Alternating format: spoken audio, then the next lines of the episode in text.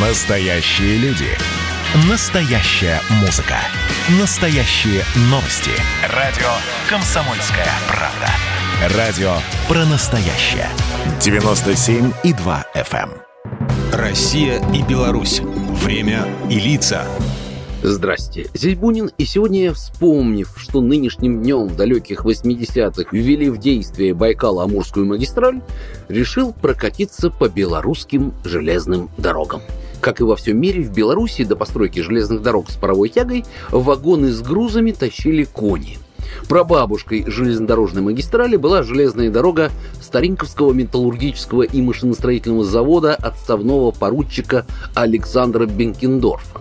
Завод действовал в 40-х годах 19 века в Чириковском уезде, сегодня это Славгородский район.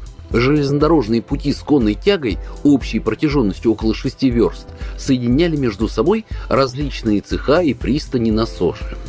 Первое настоящее железнодорожное сообщение на территории современной Белоруссии открыли еще в 1862 году между Поречи и Гродно.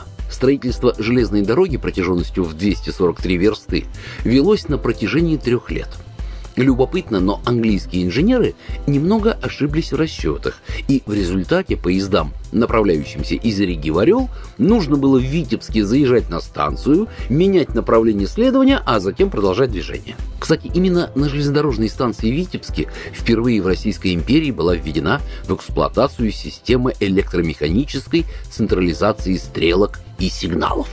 Белорусские железнодорожные станции часто находились в не очень людных местах, далеко от крупных городов, где и продуктов было не всегда можно купить. Поэтому для железнодорожников и их семей существовали бесплатные проездные документы. По такому проездному жена железнодорожника, к примеру, могла ездить в магазин на соседнюю станцию. Вокзалы на станциях третьего класса основных строились из кирпича, на станциях четвертого линейных из дерева.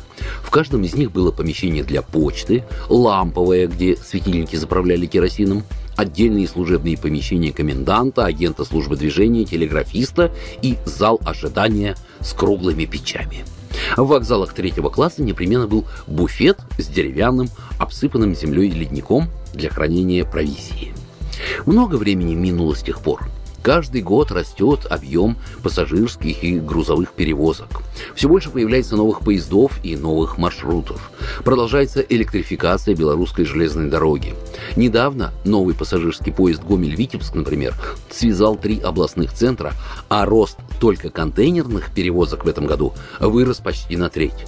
Потому что сегодня железнодорожный транспорт – неотъемлемая часть экономики Беларуси – ну и, конечно, жизни ее людей. Программа произведена по заказу телерадиовещательной организации Союзного государства. Россия и Беларусь. Время и лица.